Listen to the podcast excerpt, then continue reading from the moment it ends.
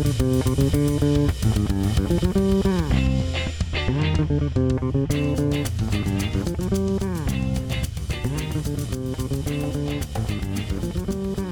welcome to the midweek edition of Daily Show Podcast, your podcast source for movie and TV related news. It's July 10th, 2018. I'm Michael. And I'm Shannon.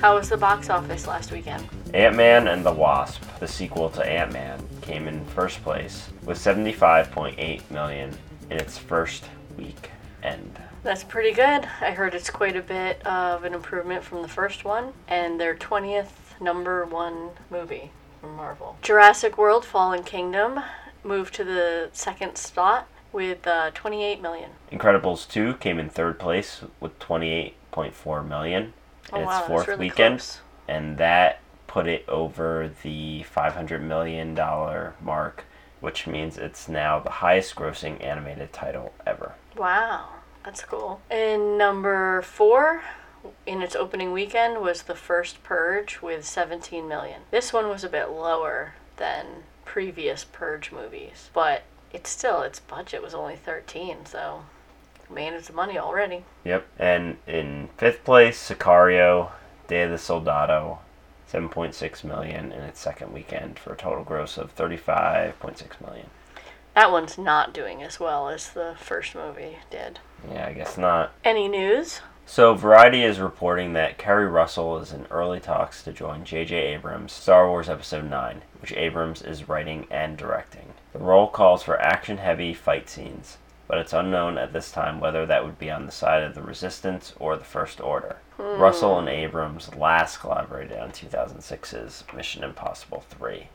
And of course, Felicity before that. Right. And if Anything I else? remember correctly, Something else, right? I don't know if there's anything else. Oh, okay.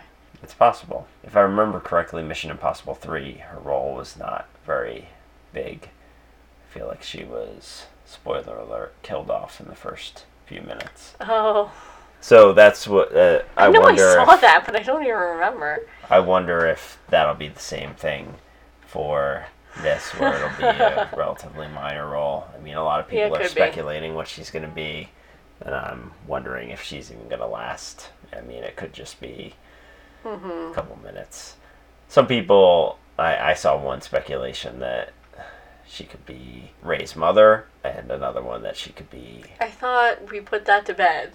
I think we put that to bed, but we definitely we didn't definitely put it to bed. I mean, there's still one more movie in this saga. Okay. J.J. Abrams could decide that the parents are important. I don't think he's gonna do that, but yeah, it could. It, anything could happen. All right, cool. Well, she showed you know how much action she can do in um, the Americans. Americans. Per slash film, the Japanese superhero Ultraman is coming to Netflix in the form of a new Ultraman anime series. Netflix describes the series as an action drama centered around a man possessing the spirit and DNA of the legendary hero Ultraman, as he wears a metallic ultra suit and fights against evil. It's not very specific, but yeah, I don't. I'm not familiar with Ultraman. It's some old Japanese superhero. There was like a show, I think back in the 60s or something, I think it said. Oh wow! Yeah, and it was really campy and um, but this doesn't look like it's going to be that way. It doesn't look like it's going to be campy. It looks like it's going to be ser- fairly serious from the article and the artwork and stuff. Okay, well, yeah, I don't. I'm not familiar with Ultraman either. I don't believe. According to Deadline, Showtime has confirmed an order for Who is America, a half-hour satirical series from comedian Sacha Baron Cohen, which premieres this Sunday. Cohen is writing and directing the seven-episode series, which will explore the diverse individuals from the infamous to the unknown across the political and cultural spectrum who populate our unique nation. Showtime had previously been running online promos for the mystery show, calling it perhaps the most dangerous show in the history of television, with a lead character that is shameless, unhinged, and cold blooded. So, not a lot known about this, but I guess it's something they've been teasing for a little while.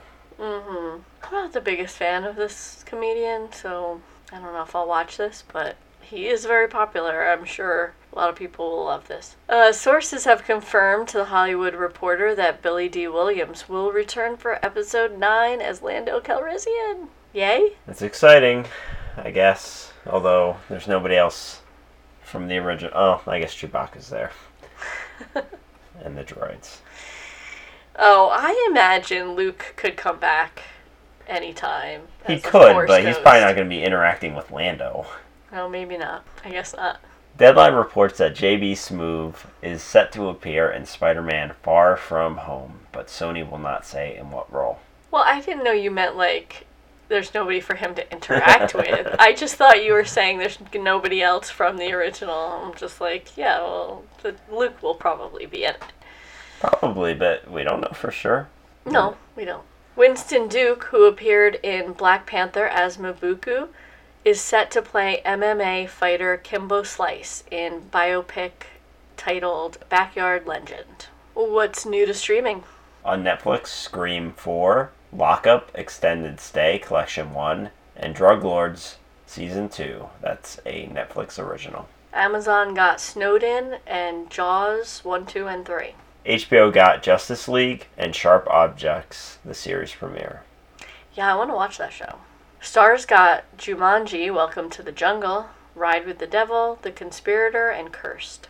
Hulu got Alpha and Omega, Journey to Dog Kingdom, In a World, and Serena. Showtime got Ghost in the Shell and Marshall. On DVD and Blu-ray, A Quiet Place and Chappaquiddick, both of these on disc and digital, and also The Leisure Seeker. And that's our show. If you have any feedback, you can email us at feedback at dailyshow.com. Our Facebook page is Daily Show. Our Twitter account is Daily Show Pod. Our website is dailyshow.com. Hope you enjoyed the show. Talk to you next time. Daily Show on, Daily Show off.